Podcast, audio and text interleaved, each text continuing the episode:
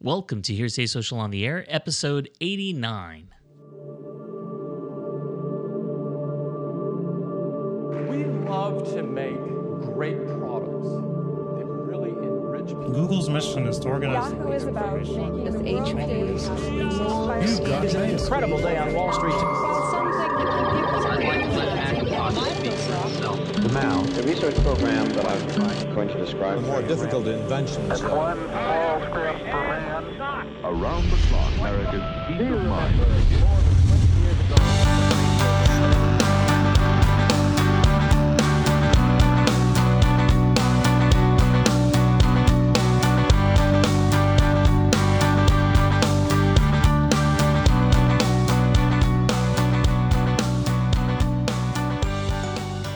Coming to you from our world headquarters in San Francisco, welcome to Hearsay Social on the Air. I'm Victor Gaxiola. So in today's episode, I'm excited to bring one of the industry thought leaders and someone that I've known for quite some time, Robert Knop, who is the C E O and founder of Assist You Today, who I actually recently saw and we were able to catch up at the LIMRA LOMA Social Business Conference for Financial Services in Boston. And both of uh, Robert and I served as uh, judges in the Silver Bowl Awards. And so as a result of being together, we, you know, having conversations regarding the changes that are taking place, the evolution of social media and uh, digital technology within financial services, which is, of course, one of my favorite subjects. And in talking, I said, you know, I got to bring you on the show to share exactly what you're doing to assist organizations and individuals really embrace social media and social selling to drive business, add value, and then, of course, lead to actual sales. And so without further ado, here is my interview with uh, Rob, who uh, joined us from Orange County. I hope you enjoyed this interview.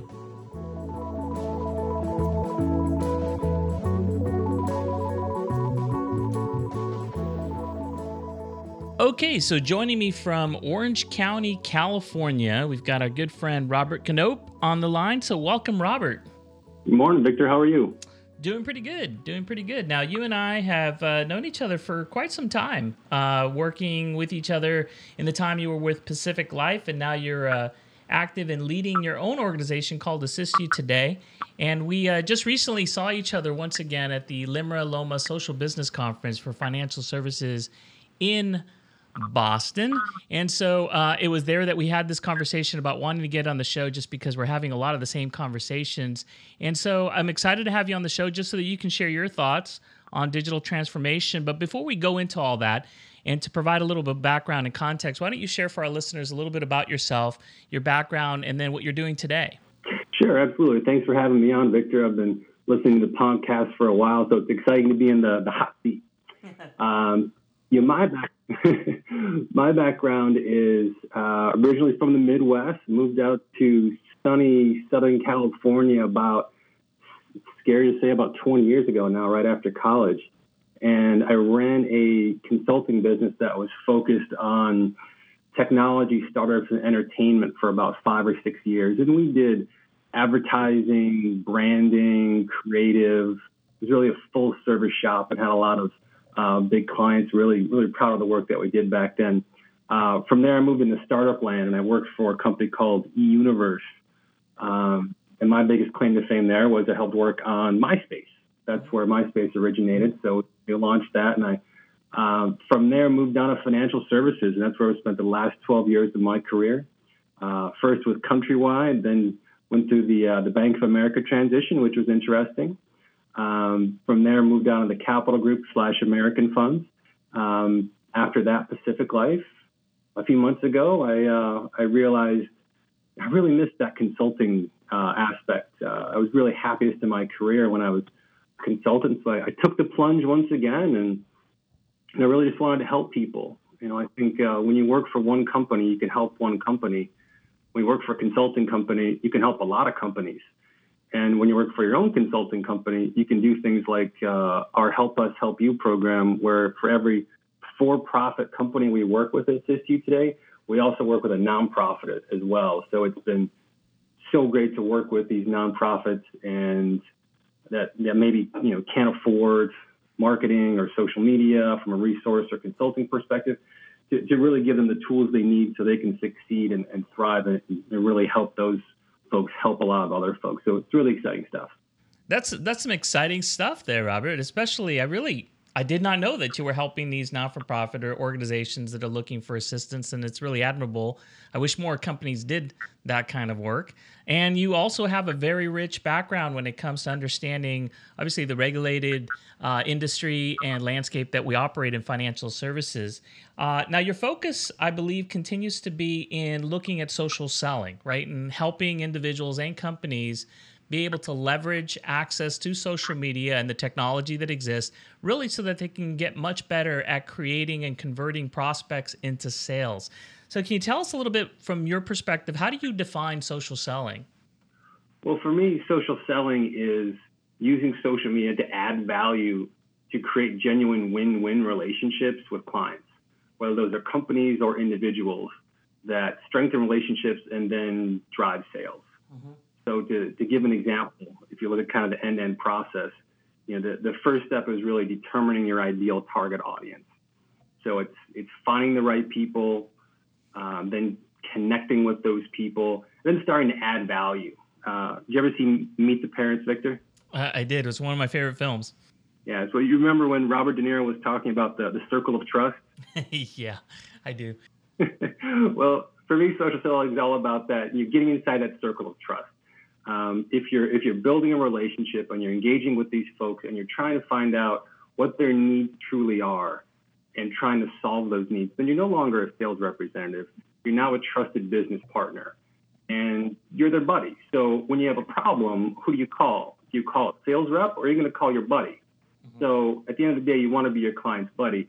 And if you're doing it right, you really are that client's buddy. You, you've helped them increase their business, and provided a custom-tailored solution to their needs.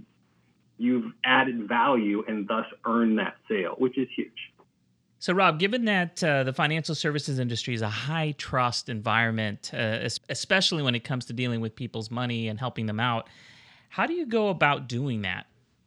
So how I go about doing it, I mean, the first step is really determining that right target audience that's aligned with your strategy and your business goals and your products. You're coaching your sales and marketing teams how to find that right target audience using uh, social media. And you know, the question is that I get all the time is, well, why would you use social media? Well, you know, as as you and I talked about in Boston, Victor, I mean, the world has really changed. I mean, if we look at um, you know, some of the Silver Bowl Award winners, which were the you know the, the big winners, and we were both the judges. Uh, those are the, the best performing, uh, maybe not the best performing as in metrics, but the best performing, you know, you know, most innovative campaigns, most innovative uses of social technologies or by financial advisors or whatever that may be within financial services. Those are the award winners for this year. We were both judges for that. And what we both noticed was everything is really integrated nowadays with social. Social media is just the norm now. It's part of the way that we do business, and it really needs to be. I saw a stat recently that said the average adult in the United States checks their social media site seventeen times a day. seventeen. So people are only awake for sixteen hours in a day. So at least once an hour, I mean, you and I, Victor, we're checking our, our Facebook, our Twitter, our LinkedIn, whatever that may be, more than once an hour. And it's funny, I mean, I think about that a little bit, and with as much time as I spend on Twitter and LinkedIn, it actually seems kind of low. For me, it's probably more like twenty-five to thirty times a day. Mm-hmm. And, and I think about, I think about my kids. I mean, everything that they've ever wanted to know is on Daddy's phone. I have two six-year-old boys, twins. Mm-hmm. And, you know, the same is for all kids that are under eleven years old. So these people are going to be potential clients for, for banks in ten years. So you think sales team members are going to have a lot of success reaching out to these folks via cold calling? I don't think they're going to. Um, so for one, one of the biggest opportunities out there to capitalize on this big shift to, you know, everything's moving to digital, everything's moving to social, is really from a sales standpoint. Because right now, every sales team has the same problem. The sales tactics that have made so many sales teams so strong for so long are becoming less and less effective. Uh, cold calling response rates are about three percent right now, and email response rates are about four percent right now. So you got to call one hundred people just to get three people to talk to you. Hmm. So why do you think that is? Well, for me, it's all about volume. When I was in the corporate world, I received about three hundred emails a day and about thirty calls a day. I didn't even have time to respond to the people I needed to, let alone a vendor selling a product to the company or to me personally. Mm-hmm. So let, let me ask you a question, Victor. Okay. And, and maybe you don't want to answer this on the air, but do you open emails to people you don't know, or do you just delete? It's funny. I I think what I do is what a lot of people do is when I get in the morning or if I'm checking on my phone, I go through all my emails, and the first thing I do is delete the ones I know I'm not even going to bother reading. And and then and I'll waste, you know, a couple of minutes doing that. And I keep thinking to myself, why don't I just unsubscribe, because I'm not going to open these emails. But yeah, I, I do that every day. Well, it's funny. I, I do I do the same thing. You know, my first, you know, five to ten minutes every morning is deleting a bunch of emails. So, you know, it doesn't matter how good your pitch is. If you're someone that wrote that email and it's trying to get a hold of you, Victor, or they're trying to get a hold of me, it's never even going to get read. Mm-hmm. And I'll even add another layer to that, Victor. When I get a phone call from someone that I don't know, if I don't recognize that phone number, I don't answer the call. So if I don't know who's the, the email sender, for example, you know, I just mainly delete it. If I don't know the phone number, I don't listen to it, and I rarely check my voicemail. So how is how do you get in front of these people in this mobile and digital and social world where they're just inundated with messages and phone calls? Well, to me, that's where social selling comes in. Mm-hmm. Top social sellers get response rates of fifty percent or higher on LinkedIn. So if I'm a sales rep, you know, why wouldn't I want to get a seventeen x boost in response rate and meetings versus that three percent that I would see via cold calling? Mm-hmm. I mean, that's a huge difference. Mm-hmm. Absolutely. I mean, and, and when going back to, you know, receiving these calls uh, on my cell phone of people I don't recognize and numbers I don't recognize, I'm actually adding that additional step, and I'm not sure how many other people might do this, and that is I go online to Google, I'll put in the phone number, and and then you'll see that it's probably a solicitation call or a spammer. And then I go through the added volume, or I go to the added exercise of blocking that number. And yet I still get two or three calls like this a day. So given that this is really a fight for attention, what is it about social that makes it so effective? Well, again, I think it comes down to volume. Mm-hmm. So let me ask you a question. Mm-hmm. How many, we talked about three hundred emails in a day. We talked about thirty phone calls a day. How many LinkedIn messages in a day do you receive? Mm, probably on average anywhere between one to two uh, a day. One, one to two, exactly. I, I'm on LinkedIn probably about four hours a day, and I only get about ten messages in a week. So do you remember back when you only got, say, one to two emails in a day? It was a long time ago. It was a long time ago. But it was exciting when I did get that one email.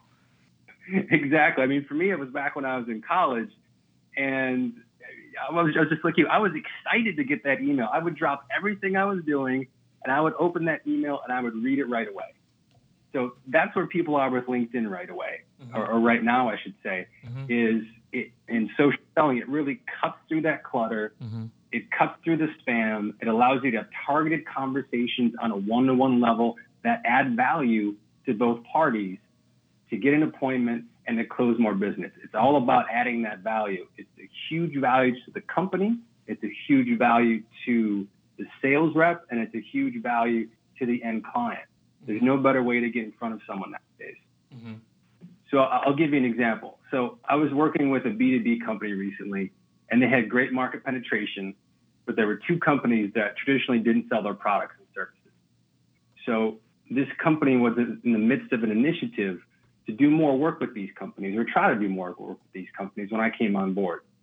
And they were using phone calls, they were using emails, and they were using pop-ins. Uh, did you ever used to watch Seinfeld, Victor? A long time ago, yeah. Good show. Remember the uh, remember the pop-in where you would just show up at someone's house, just you know, do a pop-in? It's been a while since I've done a pop-in, but yeah, I do remember. So they were doing those as well. So they would just show up at the location. They would also call, you know, they would do uh, blast emails as well. And, you know, these, these tactics, they just weren't working. So I looked at the companies and I looked at the results they were receiving, and I suggested they add LinkedIn into their communication mix. Mm-hmm. Well, of course, they were a little skeptical because they hadn't done this before. So we set up a pilot group. We said, okay, great. Understand you're skeptical. skeptical. Let's just do a pilot. Well, that pilot group, when they did set it up, the results went through the roof. We received four times the response in compared to phone and email than we were receiving previously, and we see four times the appointments and a much higher overall sales number with that pilot group than we saw with the group that wasn't using it. So we, we're now starting to roll it out to the entire sales force. So it's really exciting stuff. Yeah, sounds good.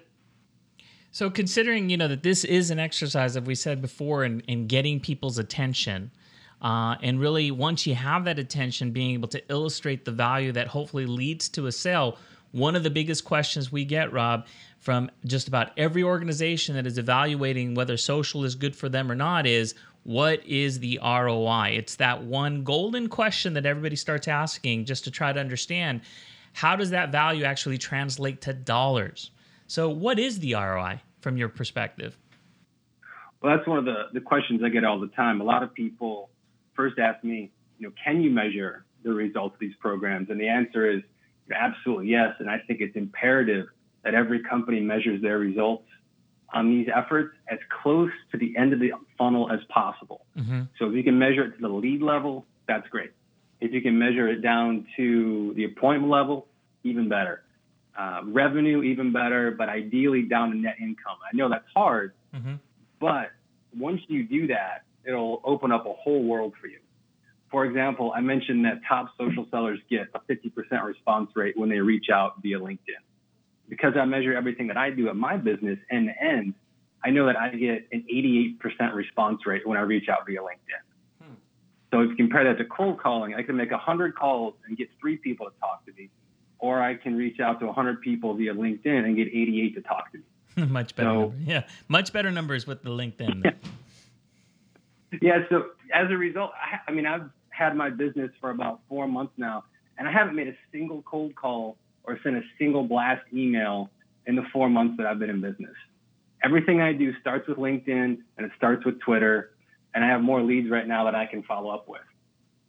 And if we bring it back to financial services for a minute, I was talking with one of my clients recently, and the R O I based on their sales data for the social selling work that we've done this year is looking like it's going to be about a ten X return on investment. Wow. And that's just for year one. Hmm. The projected R O I for, or by year five, I should say, we're projecting it to be about two hundred X. So for every dollar they spend on social selling, they're going to get ten dollars back this year and two hundred dollars back by year five. Mm-hmm.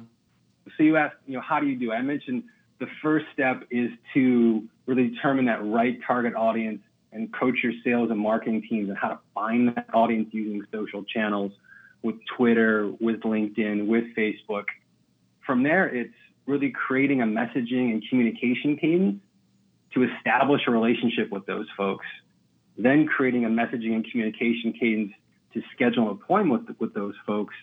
And, you know, as luck would have it, that's what we at Assist You Today help with. We help at every stage of that process to determine that right target audience, to do the coaching on how to find those folks, how to talk to them, how to reach out, and then the messaging and communication cadence.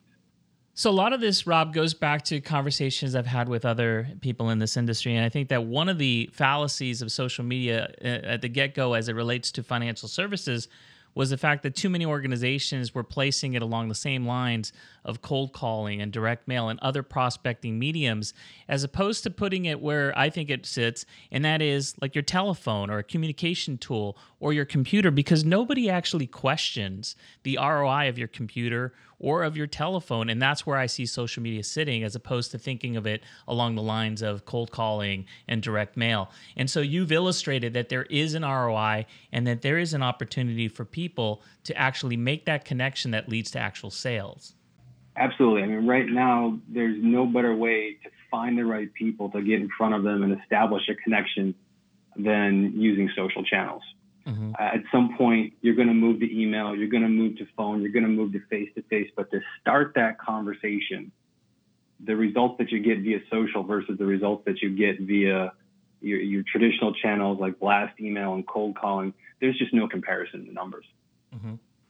Well, and I think that people are a little gun shy to begin with when it comes to uh, you know adopting to a new tech, new technology and trying to build it into their business practice. And so, what do you tell people? Like, what can people do today? Let's say if you wanted to get started with social selling, how would you coach them? What would you tell them to do? Yeah, absolutely. I can definitely give some tips on what you could do today to get started, whether it's for you or for your your marketing and sales teams. And as a reminder, to, and you definitely want to check with your compliance team before you do any of these things. I don't want to get in trouble, of course. Mm-hmm. But, I mean, the first tip for me is to create a profile that will get found. So complete your profile as much as possible on LinkedIn, for example. Um, write a description, write a summary, add publications that you've been mentioned in or things that you have written, add organizations and charities that you support. And then take it a step farther and use S E O-friendly keywords throughout each one of those. Mm-hmm. And you can compare and contrast different words on Google Trends to see what the search traffic is for each one of those. What this does is it helps get you found.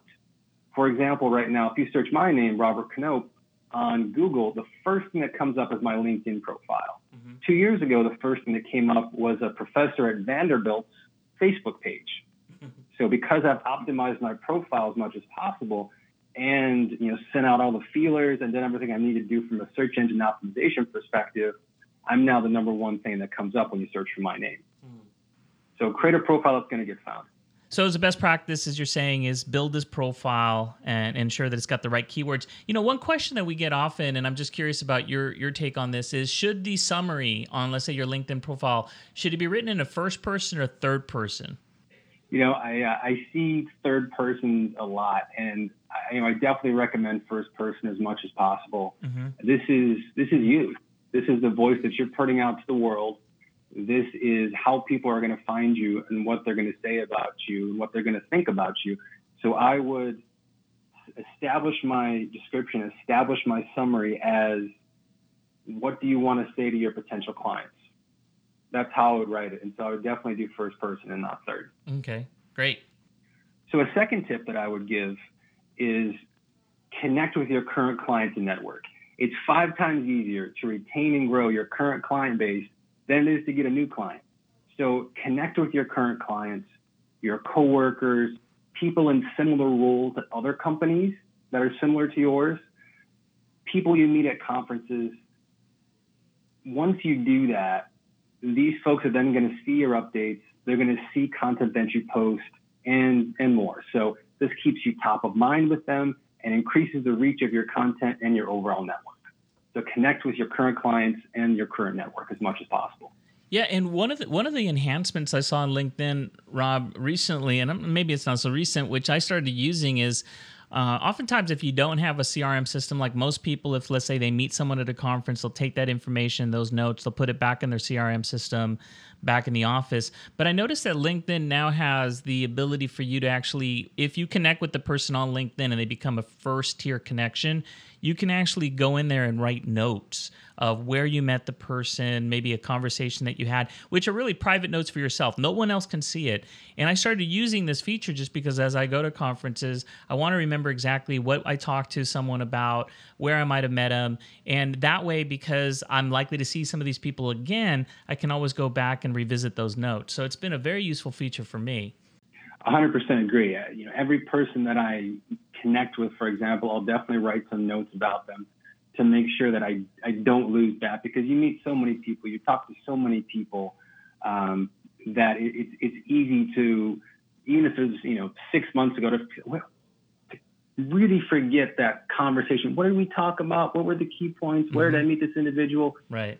To your point, you know, right there in the LinkedIn profile. So when they reach out to you the next time or when you want to talk with them, you know everything that you talked about the last time. It's a great way to, to keep all that information really handy. Okay, so make sure that you do connect with as many people as possible to start building that network. So you're on a roll. Keep going. Okay. I'll, I'll give you a third one. The third one I would give is start to find your ideal target audience. So first thing you got to do is determine who that is. So what you got to do is determine, look at your data, look at who buys your products and services today, look at who you would want to buy your products and services long term, and determine the key attributes of that audience. Then use LinkedIn advanced search to find them based on those criteria. So for example, if it's, if you want to find C P As in Beverly Hills that have been in business for twenty years, you can do that. Mm-hmm. If you want to find doctors in Orange County that have their own practices, you can do that. So it depends on what your target audience is. If you want to find financial advisors in New York City that work for Merrill Lynch, you can do that. So what are those key attributes that you want to find with your target audience, and then find those people. Mm-hmm. Once you find them, reach out to those prospects. But the final tip I'll give is make sure when you do reach out to these folks, personalize those invitations to connect. If you're doing it through LinkedIn, for example, mm-hmm. definitely reach out to them, but make sure it's personalized.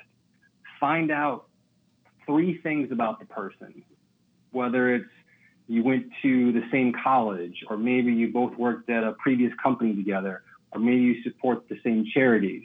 So if you both went to the University of Michigan and you both used to work at Bank of America, or you both support the A S P C A, those are great conversation starters to start to build a rapport. And it's the same thing that you would do offline from a sales perspective. You're just doing it online now. So you're taking all those great uh, you know, sales tactics and sales practices that sales teams have been just crushing it offline with for years, and you're bringing those online. And that's the great part about social selling is it's the same process that teams have used for years and years and years. Social selling doesn't reinvent the wheel. It just moves the racetrack. Mm-hmm. So the best ways to reach out to these folks, though, are connections in common. Just like in the in the offline world, nothing beats a warm introduction. So, Victor, if I'm If I'm trying to get a hold of you, for example, but I didn't know you, but I know some other folks that work at Hearsay. I know Claire, for example. I might reach out to Claire and say, hey, I've been looking to get in touch with Victor. I'd love to talk to him about something. Mm-hmm. Can you make an introduction? I would do it that way, for example. That's the best way. And another great way is to engage with someone's content. Say you posted something, Victor, on Twitter or on LinkedIn or on Facebook, you know, especially if you wrote it yourself. You're giving that person validation if you engage with that. We've all posted a selfie on Facebook, and it feels really good when someone says you look great, or you get that like from somebody, right? You remember those people that liked that selfie. You remember those people that didn't like that selfie. Well, well the same is true with, with LinkedIn or Twitter. If you're posting an article or if you're sharing some content, you know, give someone that like, tell them how much you like the piece and why. It's a great way to start a conversation with someone. It's a great way to start a relationship with someone. But make sure you personalize those connections as much as possible. So that would be the final tip. That's, those are all really, really great points, Rob. And, you know, I, I say that, you know, social media, especially when you look at LinkedIn profiles or any of the profile pages, whether it's on Facebook, LinkedIn, or Twitter, there's a lot of rich information there. And so I, I say you look and seek out those common points of connection, which make that first reach out a little bit warmer. Um, and I've had a lot of success Uh, even when I was working as an advisor, of uh, going through the LinkedIn profile of a potential prospect in advance and seeing where they went to school, seeing what groups and associations they're part of, and trying to find those common points of connection that'll allow you to, you know, almost immediately establish a relationship, at least on that common point. And so the fact that social media provides you this rich data and information, the real value is how do you use this and how do you how do you leverage this information from a standpoint to enhance, you know, the relationships you're having either with new prospects or in many cases with those existing relationships that you have. So all really good points. Yeah, and it's all about value. The more value add, you add to others, the more value you're going to get back.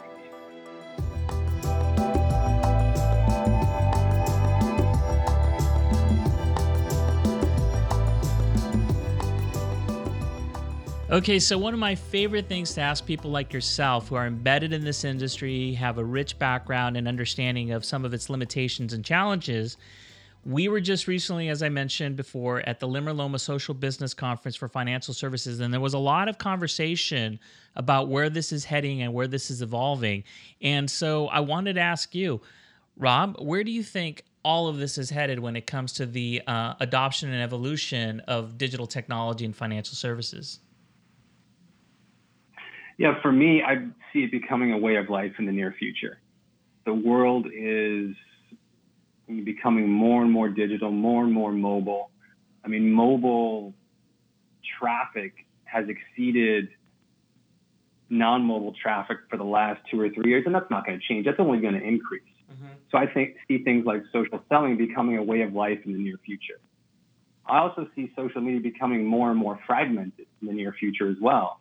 So sales teams, marketing teams, they're going to need to be savvy with multiple channels to reach audiences in the future. For example, you've already seen fragmentation start with the move by many fifteen to twenty-five-year-olds away from Facebook and Instagram toward Snapchat.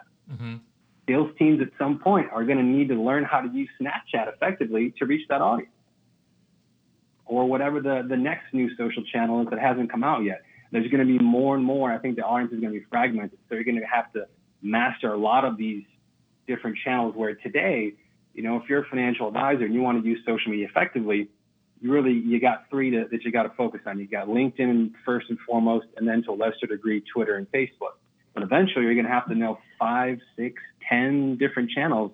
You know them effectively because you got to reach out to these folks where they want to have conversations.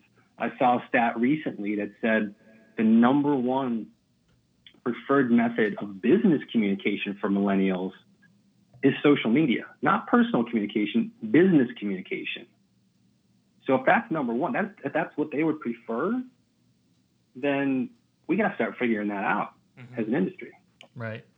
Well, no doubt, you know, people like yourself who are out there and working and serving, you know, a number of different customers and coaching them through your organization has certainly making an impact and a difference in how people adopt to the ideals behind social selling. And I think that if there's a couple of takeaways from today, I mean, number one is that it doesn't take much to get started. And the second one is, for a lot of people, especially professional salespeople, it shouldn't be very different from the things they've been doing all along. It's just moving it into a different communication medium, which is digital, which is social. So, um, Rob, if people wanted to find out more about you, your organization, and, and perhaps contact you, what would be their best way of doing that? Well, thanks, Victor. So at Assist You Today, I mean, what we do is we help companies shift social media from a driver of engagement to a driver of revenue. So if you want to get a hold of us, you can reach out to me on LinkedIn, Robert Knop, last name spelled K N O P. You can reach out via Twitter at Assist You Today, all one word, at our website, w w w dot assist you today dot com. Or you can always give me a ring at three two three, nine seven two, three five six six. I'm always happy to chat. Great. And I'll make sure to include all of the information also on the show notes that accompany each one of our podcasts. But on behalf of everyone here at Hearsay Social, I just wanted to thank Robert uh, once again for joining us on the show. And uh, if you want to find out more, just go ahead and reach out to Rob. I'm sure he'll be happy to talk to you. But uh, Rob, thank you so much for joining us today. Thanks, Victor. I really appreciate it.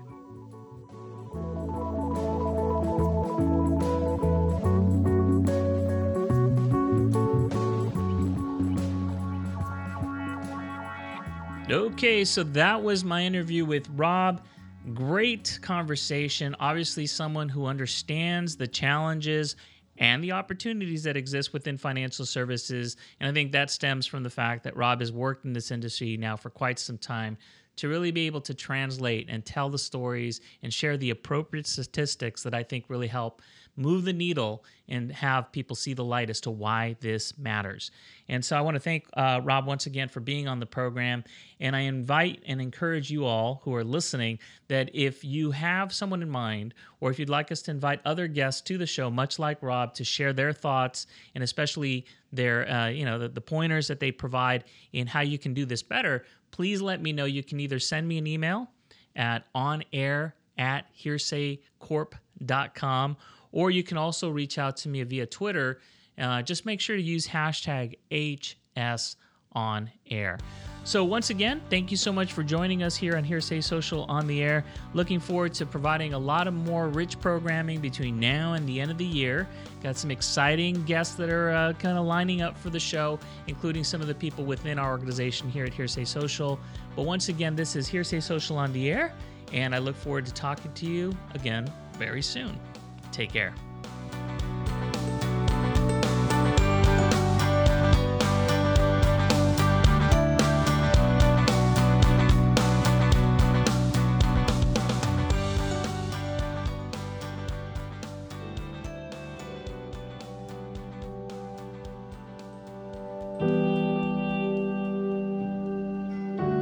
This has been a Hearsay Social production, recorded in our state-of-the-art recording studios in San Francisco, California, the great Golden State, seated at the watery edge of the majestic Pacific Ocean. We'd like to take this brief moment in the vast expanse of time to thank you, our listeners, for lending us your ears, for we understand that your time is precious. Like the most delicately crafted pearl cradled at the bottom of the sea. Truly, we hope to our most inner heart and soul that you'll consider joining us for next week's episode. But until then, Godspeed, and follow us on Twitter.